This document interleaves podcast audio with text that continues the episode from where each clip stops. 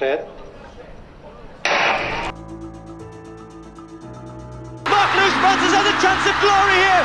Maurice Greene is coming. Mark Lewis Francis gets it, I think. A gold medal for Great Britain, a gold medal for Jessica Ennis, coming through to win the final event, the 800 metres. Oh my goodness me, that's huge. That is absolutely massive from Tom Walsh. 22.90. Tom Walsh has gone fourth on the all-time list. Watch the clock, it's goal for Bolt. And again, he's done it again. A new world record for Usain Bolt. Hello and welcome to the PB podcast. We're back with another episode, and this episode is a bit of a special one because if you didn't know, um, how you don't know, uh, the Olympics has started. Uh, well, it has started, but the athletics is coming up very, very shortly, and this is what we're going to be focusing on. As always, I'm Robert Lee. I'm joined by Scott and Xander, my two very trusty colleagues. So, gentlemen, uh, welcome this fine Sunday evening. How are we feeling? All good, yeah. Fantastic. Yeah, not too bad. Had a bit of a heat wave, so I'm a bit more tan now. But Had a uh, Yeah, the, the the squashy tan lines are out in force again. Squashy tan lines for you, Scott. Me and Xander, we're all right. We're, we've we seem to have tanned okay. Well, I, I can only speak for myself, really. But Some of us Well, lack the ex- melanin. but are we excited for the athletics starting at the Olympics next Friday, the thirtieth of July?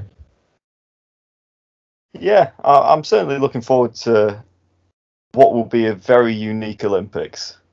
That's for sure. Um, we've had a usual build-up of athletes missing out for reasons, for whether they don't want to travel because of COVID or simply because they messed up at their own champs and they weren't able to qualify. Um, but and also, you know, the fact that there's going to be no crowd at an Olympics. It's going to be very interesting indeed. But I think we could still get some very good performances. Oh, it could be an even more embarrassing reason is your country picked too many of your disciplines to go. It's what happened to the Polish swimmers. Um, Scott, are you excited for the athletics to get underway in the Olympics? Uh, I think it's been sort of such a long build up. Whether whether you know whether the the spark for some people has, has been taken out. I'm as, mu- as much as excited, I'm more intrigued to be honest, because like we said, it's it's going to be an unusual one. It's going to be about who can handle the situation the best, um, who can handle the the heat and the humidity the best as well. I've been told that it's 37 degrees and over 80% humidity at the moment over there. Um, so especially for the endurance and the distance events, uh, that's going to be bit of a problem, I'd say, for, for some if they've not had the time to acclimatise. But yeah, I'm more, probably more intrigued than excited to be honest. I'm I'm just wondering. Some events have been blown wide open, like we said, due to problems at having having their Olympic trials at certain countries and the COVID regulations, and then obviously there's been a few headline stories in terms of people being suspended for whatever reason, which I'm sure we'll get on to for a little bit later. Um, but yeah, I think it's going to be probably the most interesting Olympics we've had in a while, um, in in terms of who's going to win. I think uh, hopefully as well, it's going to be the most unpredictable as well. Yeah, and it if you've not been watching the Olympics, it is already underway. There's already been medals galore being dished out. Heats, heats, and heats and heats, and qualifiers and semi-finals already happening. Um, but the athletics is what we're focusing on as we are the PB podcast. A, a little bit of admin before we crack into breaking it down event by event. If you are planning on watching the athletics, just be warned because of the time difference. It is a bit of an early start for some of the sessions, and I mean one o'clock in the morning early start if you want to watch the heats and the qualifiers. Uh, so what is traditionally the morning session is 1 a.m. till 4:30 a.m. So it really is a morning session for us.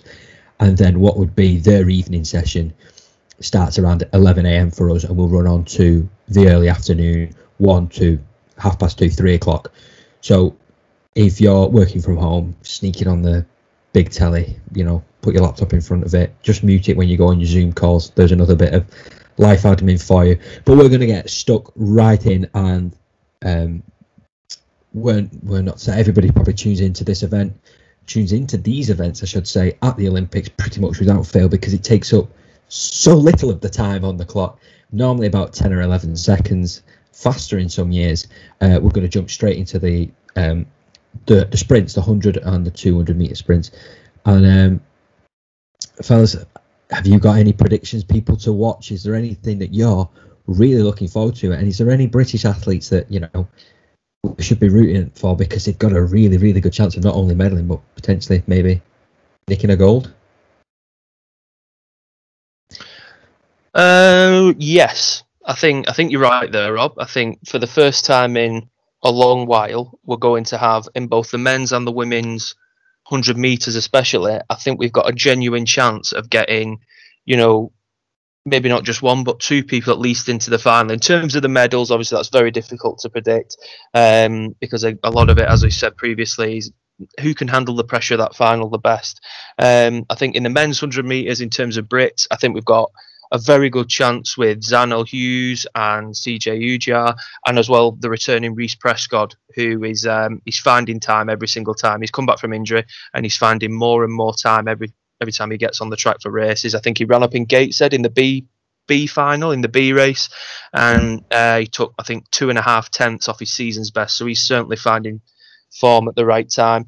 Um, in terms of the women's, of course, we've got Dina Asher Smith. There's not not really much else to say. Dina's going to be not just the in and around the medal. She's going to be gunning for the gold. She's got stiff uh, competition from the legend. I'm going to use the word legend. That is Shelly-Ann Fraser Pryce. Um, once again, she's turned out and she's run unbelievably quickly and ran a PB at you know this stage in her career after having a child a couple of years ago, and she's come out again and she's the world leader. And I've, I do have my medal predictions, and I'm sure Xander has his as well. Um, there's a couple of surprises in there, a couple of people who are the heavy favourites, but I think what's amazing about the 100 this year is, in my opinion, the women's 100 metre race is more exciting than the men's.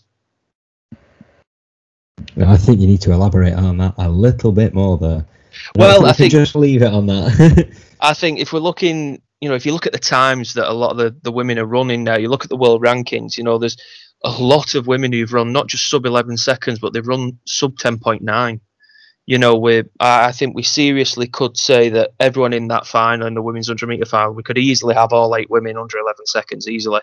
Um, I think to to get a medal, I think you are going to have to run sub 10.9 just to get a medal. Um, my, my medal predictions gold, I've had to go for Shelly-Ann Fraser-Pryce. I've had to. She knows how to perform on the big stage. Um, she's coming in here with form, with 10.71, 10.70, I think it was, in her legs, uh, maybe even quicker.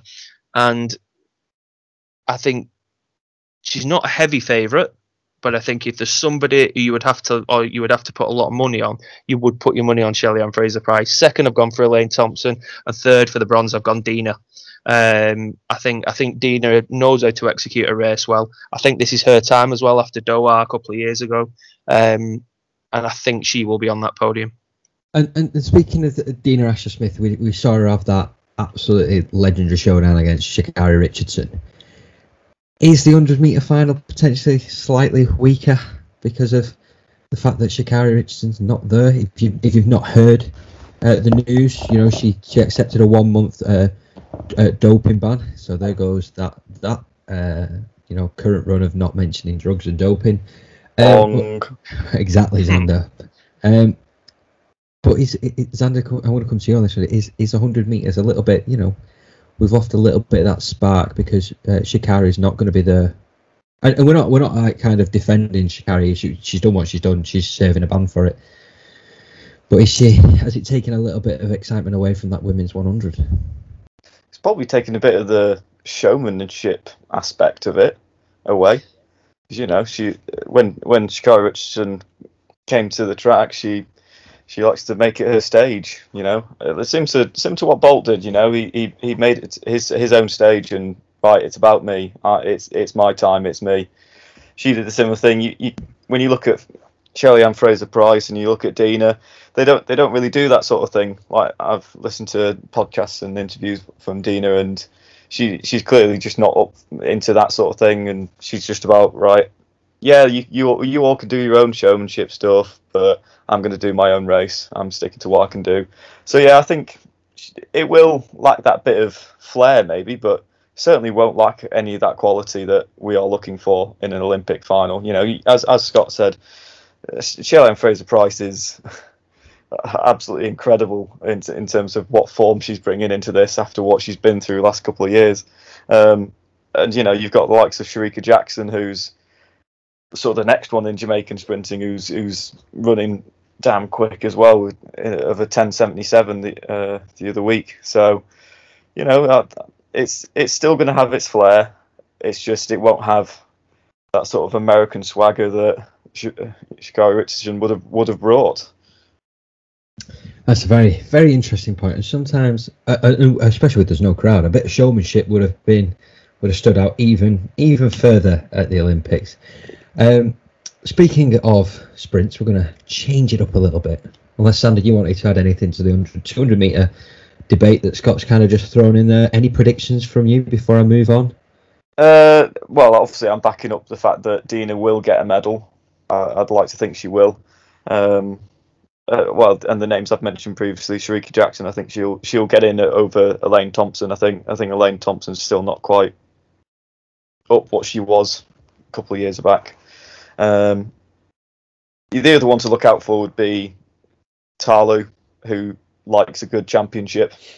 She's not got the quickest time out there, but she always uh, tends to be one who sneaks in under the radar when it comes to the finish line. So we'll see. It's going to be interesting. It is. It is going to be interesting. And Scott, did you did you give us your predictions, or do you want to add anything a bit finer, a bit more to the point? No, I said, well, I said I've, I've mentioned my women my, my women's predictions for hundred meters. I've I've probably gone a bit left field with it. For for the gold, I have gone for Trayvon Bromell, who's probably the bookies' favourite at the moment, leading the world rankings. Um, with obviously no Christian Coleman there, he's taken over the mantle. Um, silver, I've gone for somebody who's he's, he's, probably been the bridesmaid over the last few championships, but I've gone for the South African uh, Akani Simbine. He's been in multiple world and Olympic finals, always comes fifth or fourth, just misses out on the medal. But this year he's run a PB. Um, and bronze, I've gone for I've gone a bit patriotic here, but the bronze I've gone for Zharnel Hughes to sneak in there. I think if Zharnel Hughes can sneak a good start in there, I think he's got the potential to sneak in with the bronze. Like I said, it is a bit left field, and it's more. I guess it's no offense to Zharnel, it's probably a little bit more with hope than uh, than anything. But I, I think he's got the potential. But then again, so have eight other athletes. You know, I only need to say the the, the name Yohan Blake to you, who have who have missed out of this list. he's going to be in there, and he's he as I said in an interview recently, I think it was at the Jamaican trials. I am not leaving that stadium without a medal. So he could be there for years if he doesn't get one. Yeah, sat there saying, "I'm not leaving." Anybody um, a chocolate medal that we can just give to us? yeah, yeah. out the door. Obviously, moving into the 200, um, I've I've gone for the men's Noah Lyles. I think he's the man to beat, definitely. I've gone for an American one, two, three. To be honest with you, uh, I've gone for Noah Lyles, Kenneth Bednarek, and then I've gone for the. Um, is he is he 18 years old? 18 years old. The 18 Erriyon Knighton. Erriyon Knighton. The times that he's running at 18 years old, and I've I've gone for him to sneak in there for a bronze. I think if you've got the form, it doesn't really matter how old you are, especially in the sprints. If you can run quick enough and execute, doesn't matter how old you are. In the women's 200, the win, I think that's going to be very close. But for the win, I've gone for Shaunae Miller-Uibo from the Bahamas, the 400 meter specialist. There you go. There are your predictions from Xander and Scott. I'm not going to put mine in there because mine are all patriotic because it's going to be taking Great Britain all the way. There's nothing wrong, I'll say, Scott. There's nothing wrong with a bit of being patriotic and living off hope. Great things have been great things have been built on hope. Uh, we are going to change up uh, some of the, the, the events now, and we're going to move to hurdles. And Xander, I don't really need to say anything more, but Grant Holloway, can, can we look past him, or is it just going to be a Grant Holloway day for the 110? I think it's it's yeah. We were speaking a little bit about this before, and weren't we? And uh, yeah, sadly, it, it probably is going to be a Grant Holloway blow away. To be honest, unless something drastic happens. Which right, obviously... Before, I'm sorry to interrupt, but can we get that on a T-shirt? The Grant Holloway blowaway. get mark it that up now. sell it to him, and we'll take. I'll, I'll take twenty percent because that's going to take millions. it sounds like something that's come from a flip chart based meeting, hasn't it? Really? Yeah. I love it though. I love it. Tweet it now. but sorry, Xander, I interrupted. No, it's all right. But it's yeah, because the the next guy who who would have been super close to him would have been Omar McLeod, who yeah, he, he, he sadly messed up his, his champs, basically. He he is you know, he, he's second in is well, sorry, third in the rankings, but he uh, he's that big time performer you'd have thought would be the one to potentially ruffle Grant Holloway's feathers, but sadly he's not even qualified. He, he's he's he Instagrammed and tweeted about the fact that he, he the the final for the, for their 110 meter hurdles was at like eight o'clock in the morning. He didn't get any sleep, and that he he messed up, and he, it was his one chance for getting through again. And he, he would have had a great chance of getting up there with Grant Holloway, I think. But he, yeah, it's it's it's definitely going to be. I mean, uh, Orlando Ortega, another one who could be an interesting one to mix things up in a championships. He likes. I remember in Doha, he, he was in the mix again for getting a medal, and we had that fall from Omar McLeod. Um, so it's. I, I, I do kind of hope it gets a bit more of a mix up, not just Grant Holloway just blitzing through, but if he does just blitz through, let's see a world record, shall we? I mean, come I mean, on, we all want lovely. it. What would be lovely, that wouldn't it? If we got yep. that, and then we would just keep tweeting Grant Holloway blow away and it'd have to be a thing then. It would have to be a thing, and we, we will not stop tweeting it until it becomes a thing. Uh, yes. Scott, you mentioned the name before for the 400 hurdles. Warholm.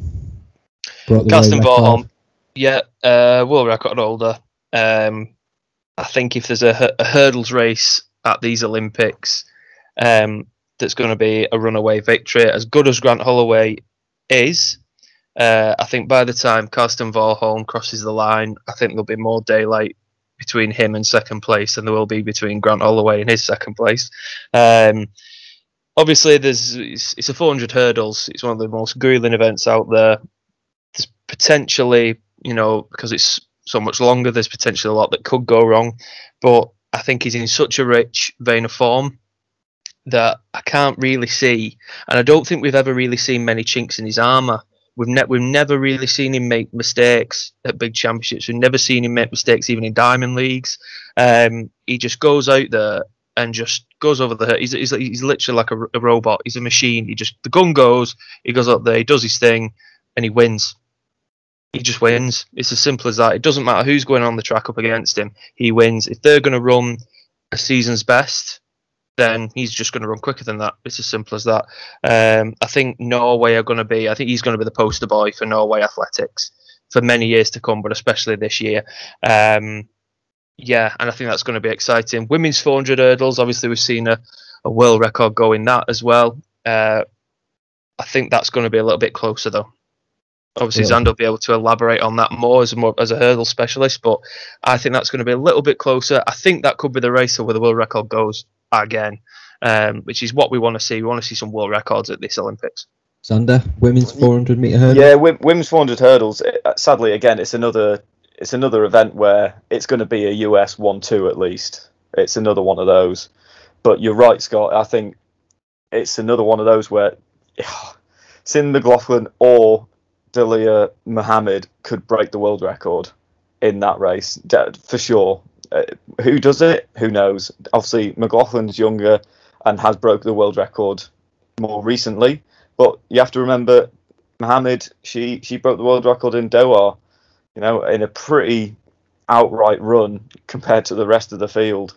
So it's it that's definitely going to be one of those tasty ones where if they get through the qualifying pretty smooth, who gets through smoother, who gets who reserves most energy, during during those qualifiers.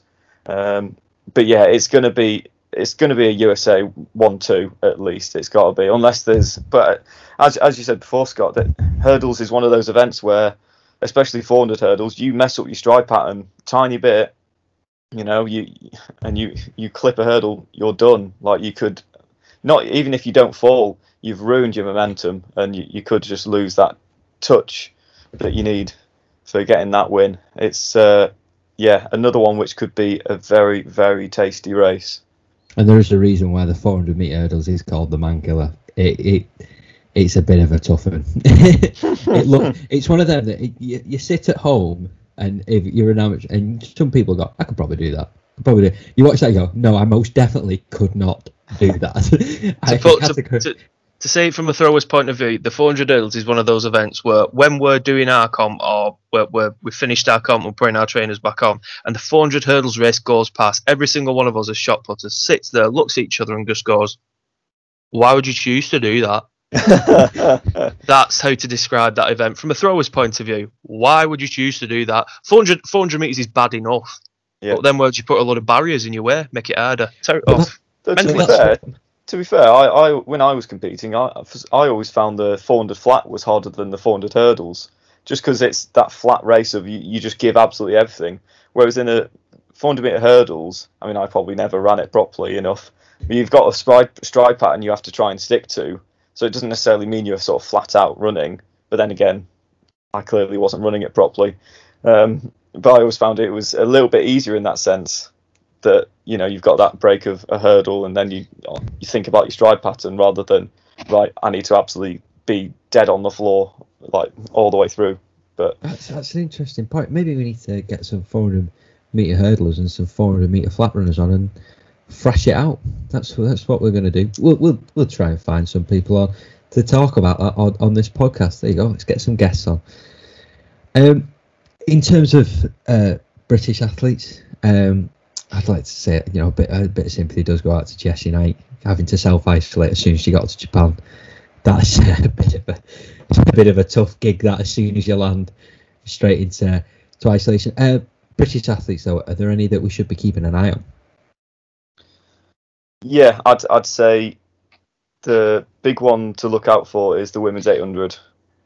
I'd I'd say I'd probably say because we've got a good few girls who have got a, gr- a young as well, like all under 23, who have got a great chance of medaling. Um, I think we've mentioned her before on the podcast, Keely Hodgkinson. She's only, I think she's only 18 still, um, and she's been tweeting and and posting on interviews and stuff recently. Why not me? Why not me? Why can't I get get a medal? And she is one of those who she she turns up for those big events. You know, she she really puts on that performance. So that'd be very interesting to see if uh, 18 year old Keely could could get a get a medal in the Olympics for us. I think I think we've got a good chance of getting three British women in that final actually as well.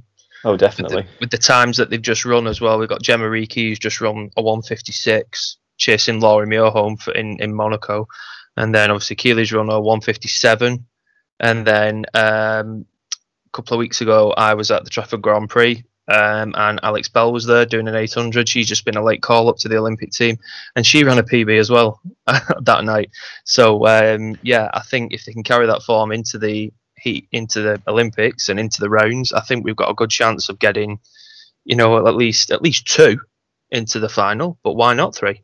Yeah, Well, I think that's that's always the heartbreaking thing with the likes of 800 meters up is that yes, you have these rounds, and also the rounds can just be so tactical, like uh, varying in tactics because you could get some where obviously it's like usually top three who qualify in the race to the next round, and you could have a race where they just absolutely plod for 600 meters and then absolutely blitz the last bit and 200 meter burn up.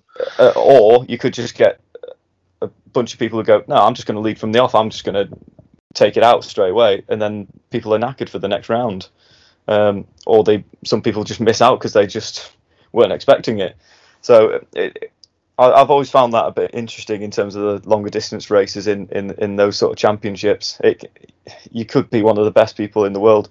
You get boxed in at the wrong time, and you miss out on that burnout. It's it's your champs are done. You know, it's so interesting those uh, tactical rounds going through. You just got to trust you. You can battle through them and get into the right place at the right time. and it's proof as well that you know you can't just turn up and watch the final because you need to find out how the athletes got there. And if you've missed anything juicy like that in the heats or the qualifiers. I am going to thoroughly back Keely Hodgson, by the way, and Scott, you'll probably be thoroughly backing her as well as a fellow Wiganer.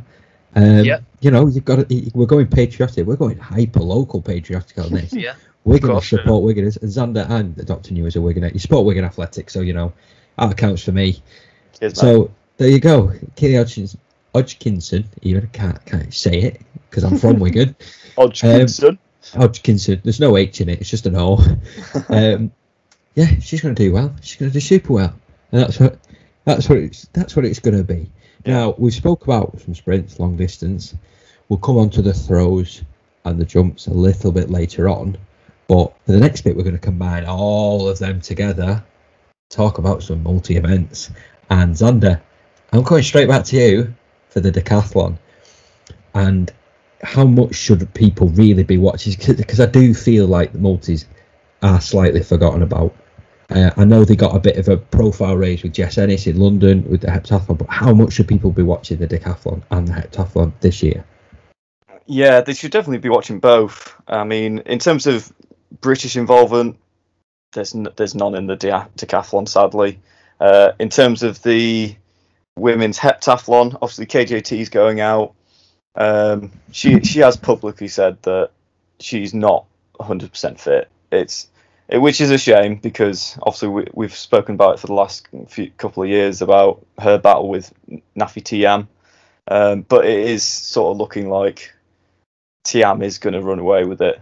Again, the beautiful thing about multi events is things can go wrong, you know, as KJT has done in the past, where she's got three no jumps in long jump, you know, and or you could get three no throws in javelin and stuff like that, or get DQ'd in the hurdles, and then, you know, you, your your multi event screwed basically.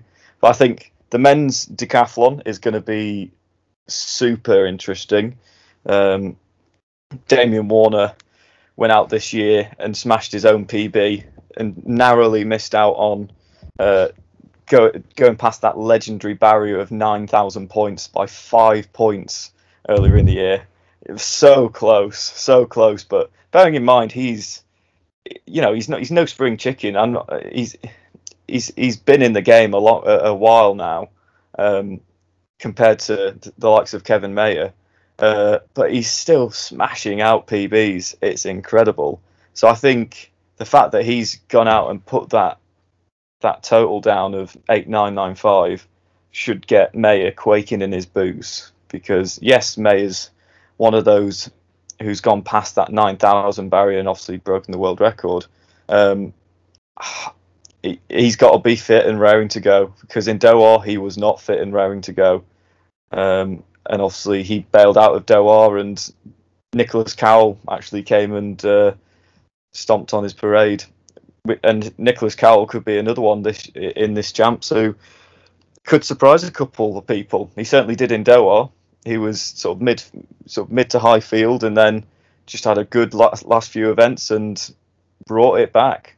So it's it's going to be a very interesting one. But I agree with what you say in terms of the, because especially when it's happening, you you, you t- they're obviously doing their field events in between sessions when people might not be tuning in, you know, that and most broadcasters aren't actually broadcasting it. They just sort of go, "Oh, here's a highlights reel of the men's discus, uh, decathlon discus. There you go." And now we're going to go to the last few events. So this is a, really a plea that we need to say to the, to the broadcasters is please spend less time talking in the studios, have the cameras running, and oh, it goes for all events really, um, but especially the multis. And I know Scott, you've been very vocal before about the fact that the field events, the throwers events, um, have also been overlooked by some broadcasters. Please, please don't, because we watched it on the live stream. Uh, me and you, Xander, the uh, men's, uh, I want to say, heptathlon at the indoors this year, the World Indoors. Was it European Indoors this year? European indoors, yeah. European Indoors this year. And we were gripped because we were messaging, I think it was every second there was a message going backwards and forward. And uh, it it is one of them events that once you are drawn into it, you just can't get away from it. It's there's a bit of everything for it, and it's it, and like Alexander said, it only takes one thing to go wrong, and suddenly the, the whole game can be blown wide open. But that is athletics in general. Uh, Scott, I know you're going to be watching it as well because you just watch everything when it comes to athletics. Um, we've, we've Xander's already mentioned uh, Thiam for the for the heptathlon. Yep. How just how much is she going to potentially run away with this? If Uh, everything goes right, I should say. I think I'm not sure whether it, in terms of running away with it, in terms of winning by a massive margin. I think if if you're asking me, do I think she will win it? It would be a case of yes. Would I put a lot of money on because I'm that confident that she would win? I'd probably say yes. I would. Um, I think she's out of all the athletics events. Like we said, probably not been spoken about as much as it should. I think she's one of the more heavier favourites for out of all the events. Um, I'd certainly certainly put a good amount of my savings on her to, to win it. Um, in terms of the British interest, and Alexander spoke about KJT, that um, obviously she's going out. She's not 100% fit, but looking at the glass half full, she's going out with no pressure. You know, there's been a lot of pressure on KJT, you know, to go out and win at Doha, and she did. She went out and did the business. Um, there was a lot of pressure in Rio to win at the Olympics, and she came away with no medal, unfortunately. Um, but obviously, go, going out there, you know, she's made public that I'm I'm not 100% fit. I'm not confident of going in there with a medal shout, but I'm going and I'm going to go and compete. Um, and I think she'll surprise herself, to be honest. You know, if if she's got it in her head that she's probably going to be around, you know, tenth or 9th, I think she'll be, you know, around the fifth or sixth mark easily. You know, and like as Xander said, if only takes a couple of people within medal shouts to have, you know, one disastrous event, and it'll throw her back into medal contention. Look, we we know she's not going to win. She, I don't think she's expected to get anywhere near a win. Obviously, um, it'd be tough enough to win if she was in the form of her life coming up against Thiam. But I think she'll surprise herself. I think she'll probably do better than she thinks because there's no pressure on her at all to um, go out there and, and, and get a medal. Um, you know, I remember Jess Ennis when she came back from having a child in Beijing a few years ago at the Worlds. She won the gold simply by being consistent throughout all the events. You know, she she had, she didn't perform a PB or outstanding in across all seven events, but she put a good solid mark down. And whilst other people's heads were falling off around her, she kept steady and, and took the gold. So sometimes that's what it takes at the championships with the multi events, I guess. But I, I think KJT will do better than she thinks. And there you go. There, there are some very, very wide words from both Xander and Scott. And like I said, if you can tune into the multis, please, please, please do because they are superb events and uh, very much good fun to watch. Because, like I said, there's a bit of something going on all the time, and you can just enjoy it. Um, speaking of something to enjoy, Scott, we've spoken about him a lot this year already. Uh, he's broke the world record, but we're going to come to sh- we're going to come to shot put. Ryan Crouser, is, is he going to do it, or is it, or is uh, Walsh going to step up to the mark, and are we going to have an absolute clash of the titans in the shot put? Well, I think in, in in terms of my predictions, this is probably strangely been the one that I've toed and froed with the most as the months have gone on. Um, uh, when I first started thinking about who's going to be my prediction for the top three, there it was Crouser, Kovacs, and Walsh. As the season's gone on, obviously Ryan Crouser has gone on to break the world indoor record, the world outdoor record. Called it, just saying. Um, and obviously he's he's being chased by Joe Kovacs, whose 22 meter 72 throw that he's performed this year has now been made to look a little bit ordinary by Ryan Crouser's 23:37 world record at the US trials. You know, when when he was popping 22:90 in qualification at the trials for the final, I think we all thought it could be on here, and finally he did it. Um, you know, there's there's with with Tom Walsh, he's probably not had the season that he wanted in terms of build up, but recently he's broken the 22 meter mark. Uh, he's broken the 22 meter mark to go fourth in the world rankings this year. It looks like he's peaking at the right time. So after all this and, and saying, right, I'm going to take Walsh out and put Darlan Romani in, I've come full circle and I've gone for Crouser first, Kovac second, Tom Walsh third. Um, so, and I think the Olympic record has has got to go to whoever who wins. I think Ryan Crouser will definitely beat that his own Olympic record, so that's going to be going. Um, but yeah, I've come full circle. That's my top three. I think it's going to be exciting. Obviously, we've got Scott Lincoln in there, British interest.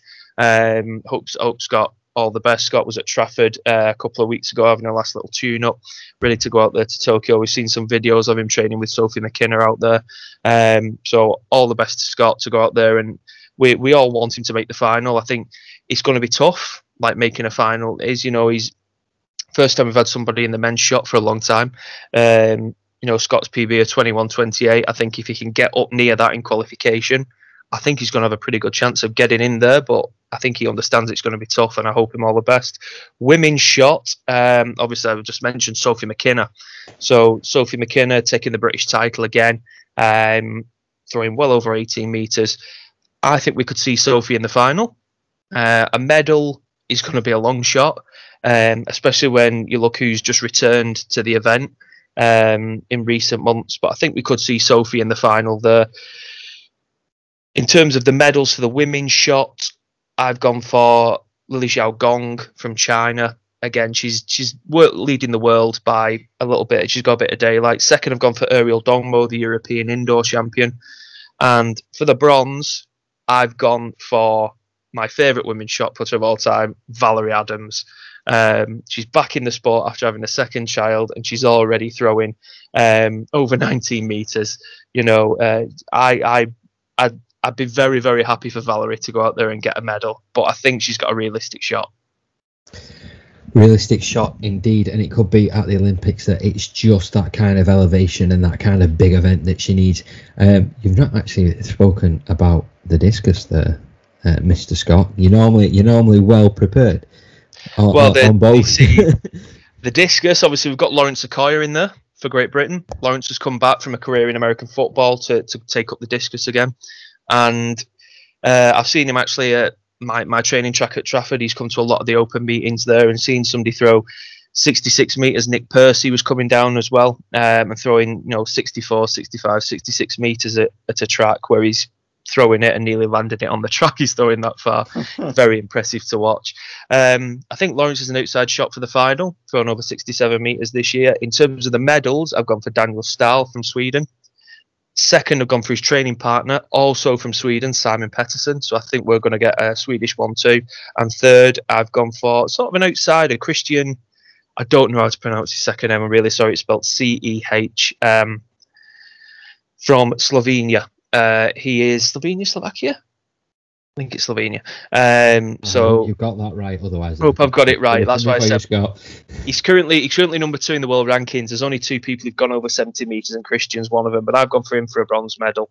Women's discus probably a little bit more exciting than the men's, um, and a little bit closer. But I've gone for Valarie Allman um, from America to take the gold uh, Perez from Cuba to take the silver, and bronze, the championship performer Sandra Perkovic from Croatia to, to take the bronze. Probably not the superpower that she has been over the last decade, but I think she's still good enough to uh, take a bronze in the discus. Very, very interesting. And again, two more events split over men and women that you really, really should be tuning into because we could be seeing some really good throws. Uh, potentially, Ryan Crouser might step up again could he be tickling that world record and Olympic record? Just take them both. You'd like to think so. We hope like so. Anyway, you'd like to think so. Xander, have you got any anybody that you've been keeping an eye on with shot or disc? Are you pretty much content with what Scott said? Has he covered it up? It's pretty comprehensive what he's been saying. If I'm honest. Yeah, pretty comprehensive. Uh, I think yeah. Um, Chef from uh, Slovenia will be is the interesting one in terms of the men's discus. Um, he's still a young kid, to be fair to him. I think he's still under 23 um, or might have just come out of that age group. And he improved his PB by a good couple of meters this year. Um, so he re- he's really burst onto discus scene uh, in terms of the seniors this year. It'd be a very interesting one to watch. And I agree in terms of the, the women's discus. Um, that could be a very good one as well. Um, as Scott said, Perez could could well be up there. She's performed at numerous championships against uh, Perkovic, and yeah, Perkovic uh, yeah, she, she she hasn't been on it as much. I don't know what what's been going on with her in terms of background stuff, obviously, but um, she has just dropped a touch recently. And it would be on, interesting to see. Um, we've mentioned her before, uh, Jorinde van Klinken, the Dutch girl who threw um, 71 meters this year. Um, it'd be interesting to see if, if she can replicate that. As we've, we've mentioned her before on the podcast, uh, she threw in America that distance, I think it was. Uh, it'd be interesting to see if she kicks in with that again. Um, but in terms of um, other throws, obviously javelin, one of my favourites.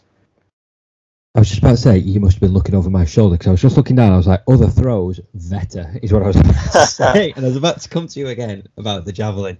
So I'll let you carry on.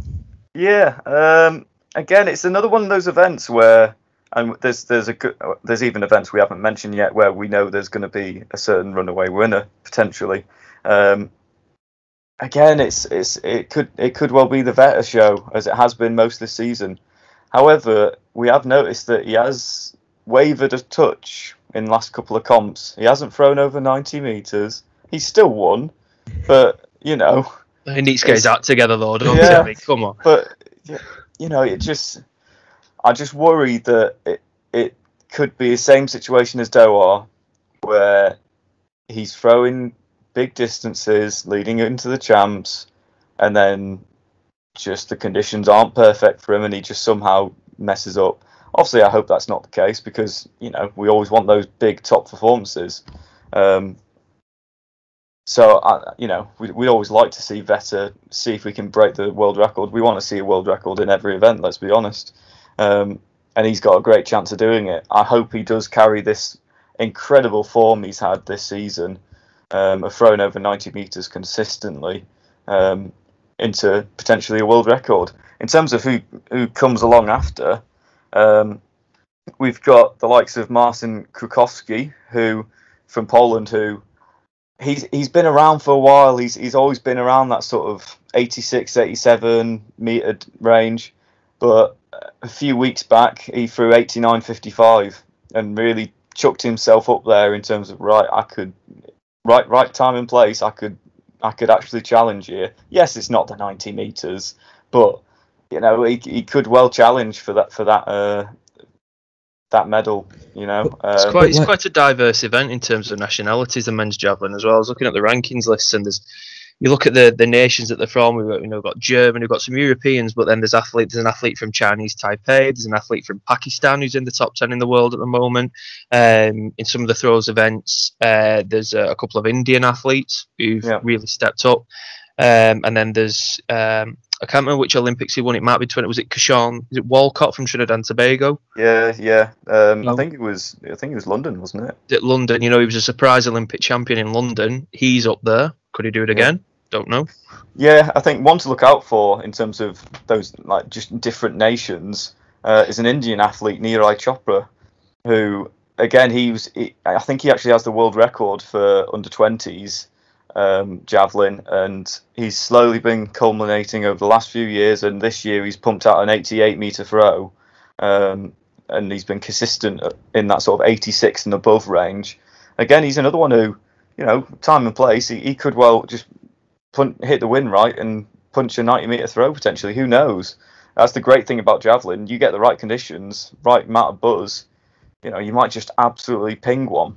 Um, or, or like you said, if, if Vetter's not not throwing 90 plus, suddenly you've you've you've busted a whole event wide open. Really, if you've got people that are actually buzzing around that 87 to 89 meter mark, that's a yeah. Two meters sounds a lot, but Yeah. if you've got four or five people covering that distance and, and then within centimeters of each other, all it takes is a like you said, in the wind right, and suddenly we might have a surprise winner. Speaking of which, um, obviously in the women's javelin, uh, Maria Anje- Andrejczyk, sorry, um, who pushed out a 71 meter throw this year. Again, another one who she she improved her PB by a, a meter or two in with that throw. Um, again, she's she in terms of ranking, she's a good couple of meters above people, uh, but because of that one throw, um, that not necessarily because she's consistently throwing up there. So I think the women's javelin could be a very interesting one because obviously you've got uh, Kel- Kelsey Lee Barber, who's from Australia, who's very good as well. Um, who again in Doha punched out a, a great, great throw to get a medal. Um, again, javelin's just one of those where you get the conditions right, it could be a wide open competition. Um, and I hope we do get some pretty good throws and pretty interesting competition with that.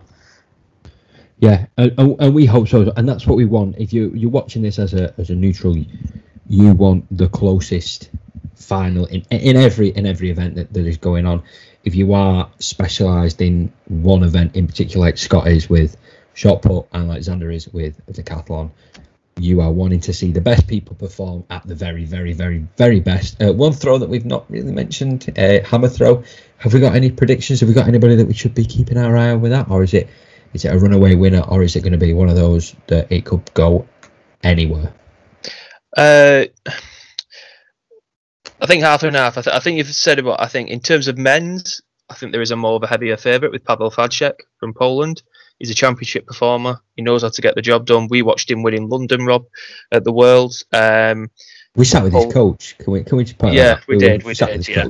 Um, unfortunately, our Polish isn't great, so we couldn't understand really what he was saying to him in terms of feedback. But uh, I think he's probably got to be a favourite for the men's hammer. In terms of the women's hammer, um, I think it's up for grabs. I think all three medals are up for grabs. I think uh, in terms of a little prediction, it might be Deanna Price from USA to take the gold. Anita Wlodarczyk, the world record holder, for the silver. And then bronze, I've gone for Camryn Rogers, who took the NCAA title. Uh, she's going to be going for Canada. Um, she threw uh, a PB in that NCAA championships to to take the win by a good few meters. So I've gone for her for a, for a little surprise bronze, really, in that. I would say. Yeah, yeah. I think I think that for for the first time in a while, actually, in that women's hammer, um, it's it's not going to be a dominated Eastern blocks or Eastern European uh, sort of medal rankings in terms of that women's hammer. Obviously, we've seen the Pol the Polish ladies um, dominating hammer for a while. Um, obviously, there's been the odd American as well, but you know, top three Americans uh, are throwing 80, 78, 76, big big throws compared to some of the the more European athletes who haven't seemed to be on been on it as much this year and over the last couple of years. You know, so it's it's, it's certainly going to be a bit of a tide change compared to usual on that. It will all be very very interesting to watch, and it's another event that you really need to be. Watching. You need to be watching all the athletics. Can we just just say that? Take the week off work, ruin your sleeping pattern, and just let's go through the night and watch everything. Um, we're gonna we're gonna change it up again. We're gonna change it up again because we love changing it up again. We're gonna go away from the throws, and we're gonna go to a bit of jumping now. However, we're gonna go to pole vault and high jump. Uh, Xander, straight back to you. Duplantis, yes, gold. I mean, is it happening? Again, this is what I was referring to before. This is another one where you know he's he's he's the one who's consistently jumping over six. He should be the one. Let's be honest to go up there. But yet again, it's that brilliant athletic thing of if you get some wet conditions in, in pole vault, things can change. You know, you know, you just. It, I mean, we see, we have seen Duplantis jumping in Gateshead when he was chucking in down with rain, and he still jumped decently high. Um, but you know, you've got the usual contenders of Kendricks, and interestingly, Lavillenie is going, uh, and Lavillenie the younger brother as well is going as well. But Renaud Lavillenie is going, but he's before he went, he actually had a bit of an ankle issue, and he's publicly posted about the fact that he's had this ankle injury like a good couple only like a couple of weeks before the champs, like flying out for the champs, and he's um, you know he's, he's gonna he's still coming back from that. Whether he'll be on top form or not is to be seen because obviously in on the indoors he was well, sorry, not on the indoors, but you know, recent form says that he is coming back again in terms of trying to get over that six meter barrier. Whether he'll do it or not, not sure. Obviously, I think the winner has got to be a six meter plus jump. It's got to be. Let's be honest. We, you think back to um, Rio when Thiago Braz won that brilliant final against Renaud Lavillenie, that great tactical final from him. Um, it'll be interesting to see if you know Kendricks or um, Lavillenie, Pietr whether they bring in a little bit of tactics in that pole vault final to try and put off Duplantis. You never know um, whether they skip heights or whether they sort of try and play with the head. But you know, form form says Duplantis. Let's get a six eighteen jump, shall we?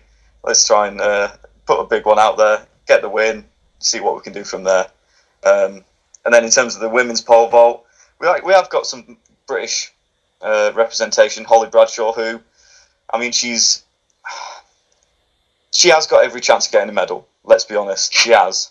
However, you know, you've got the, the Americans are pushing it out there again. Uh, you've got the likes of Sandi Morris and Nageotte as well, who are consistently performing up at that sort of high four four meter range. Um, you've also got Sidorova as well, who won in Doha. Again, a high sort of 495 jumper.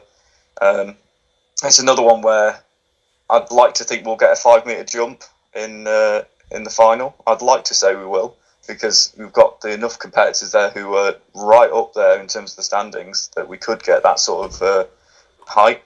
And then again, it would just be down to the tactics. If Ho- Holly Bradshaw can have just a bit of steeliness about her and just right, she can clear things first time and just do things right.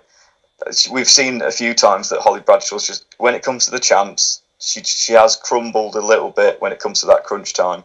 Hopefully not this time. Hopefully she'll push through and get that good result and maybe bring a, bring home a, a medal for us. Hopefully. Hopefully, hopefully not this time. Speaking of British athletes and speaking of British pole vaulters, Scott, I want to pass this bit over to you because one of your friends seems to have had a little bit of an incident whilst in Tokyo.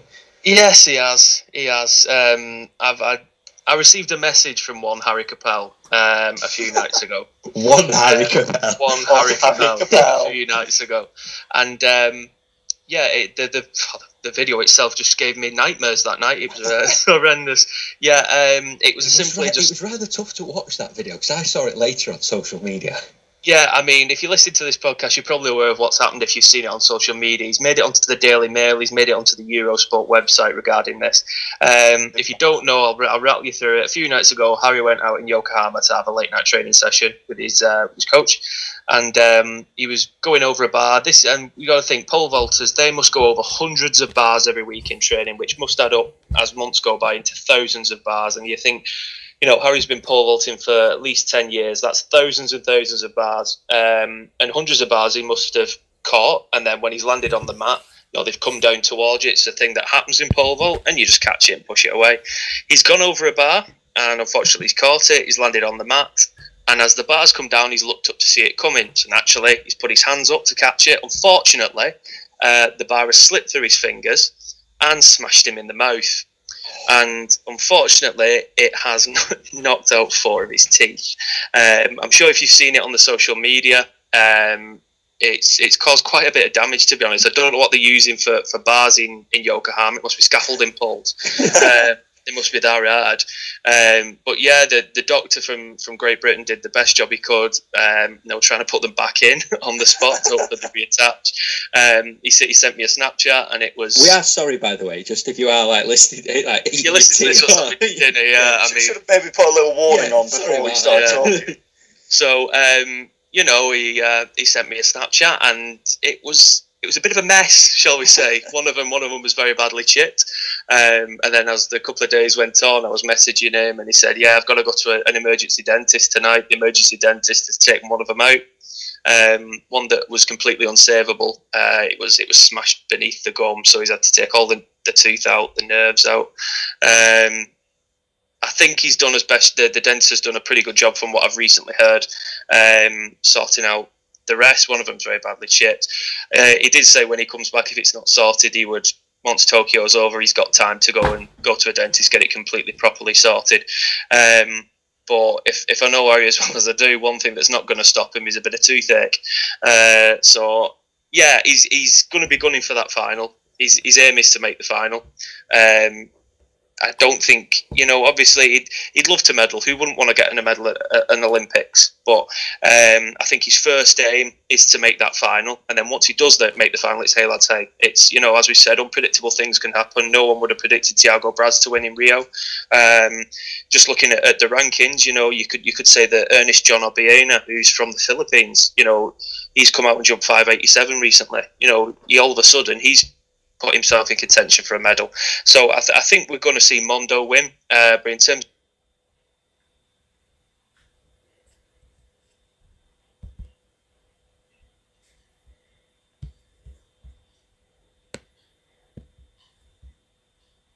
lads, hey. It's you know, as we said, unpredictable things can happen. No one would have predicted Thiago Braz to win in Rio.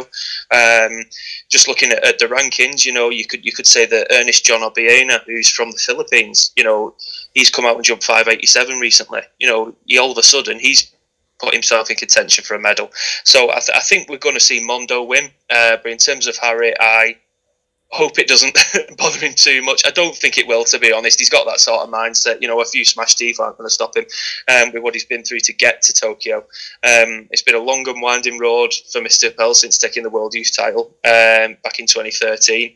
And I think with the, the form he's in and with the heights he's capable of doing, um, if he can execute as, as he wants to and as he knows he can, I think the final's going to be there for him to have a place in, definitely.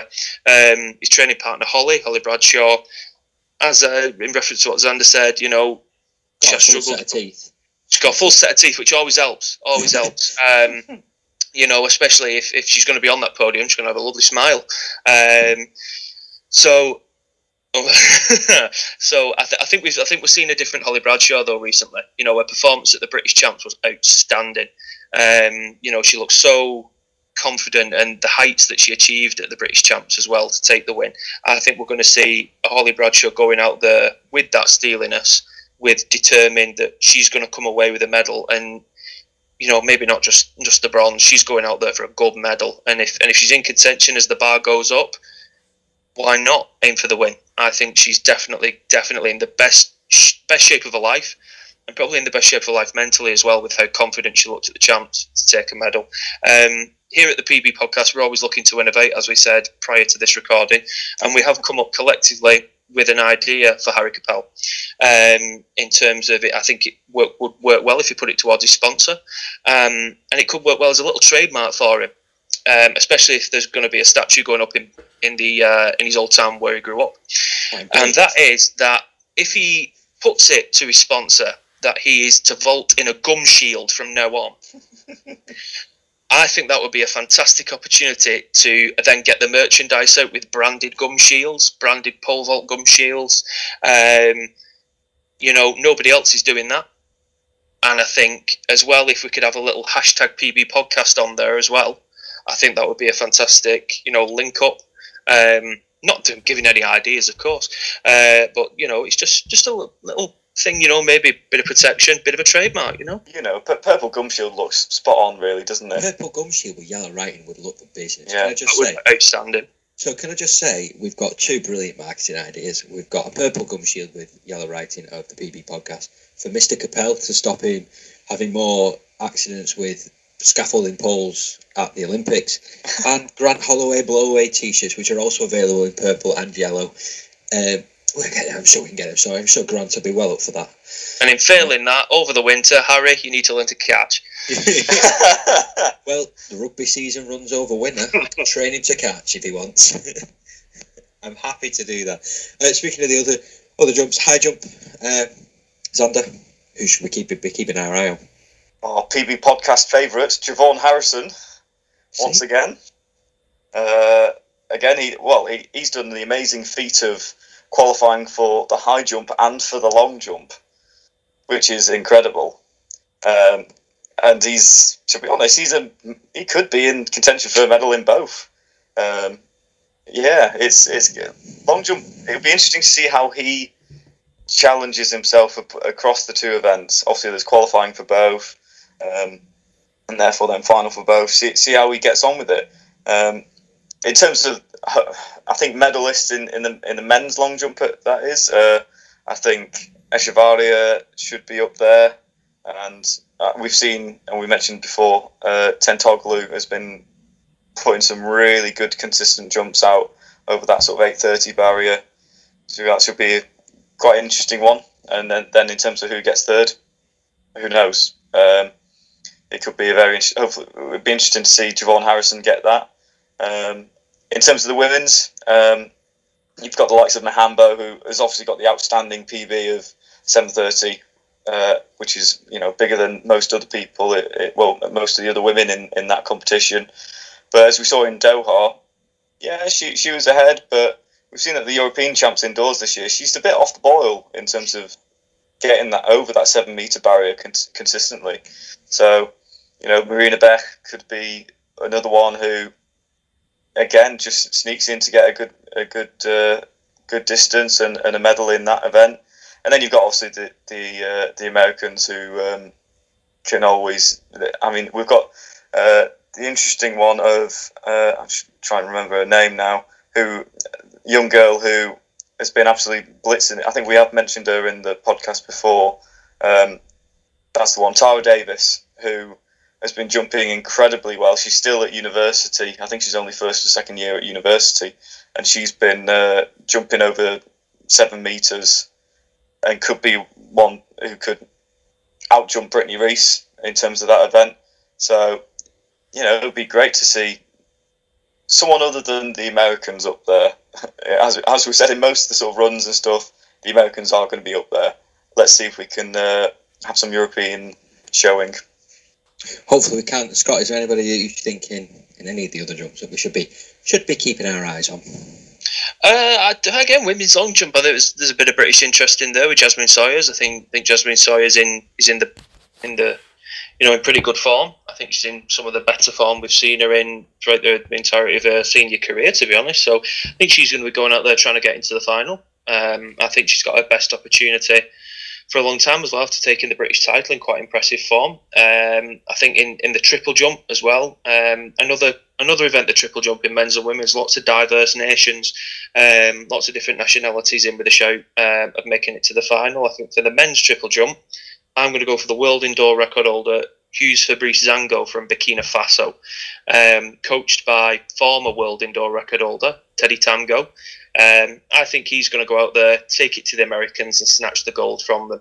Obviously, there's there's Will Claye in the uh, a proven championship performer who's probably going to be his main competition. I'm not sure if Christian Taylor is going out there as well. If, if Christian Taylor is, he's probably not in the form we've seen him in over recent years.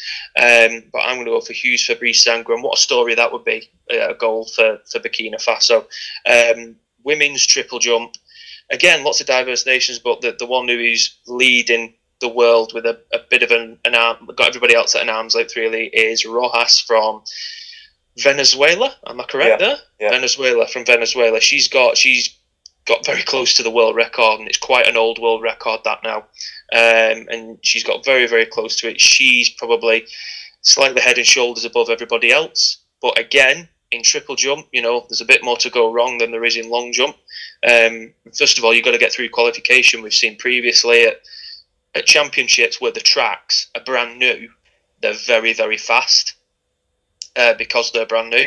So sometimes you can jump onto that runway, might you run up out, and you're taking off down down the runway at what you think is your usual pace, and you start fouling because you're you're moving down the track quicker than you used to because it's a brand new, very fast surface.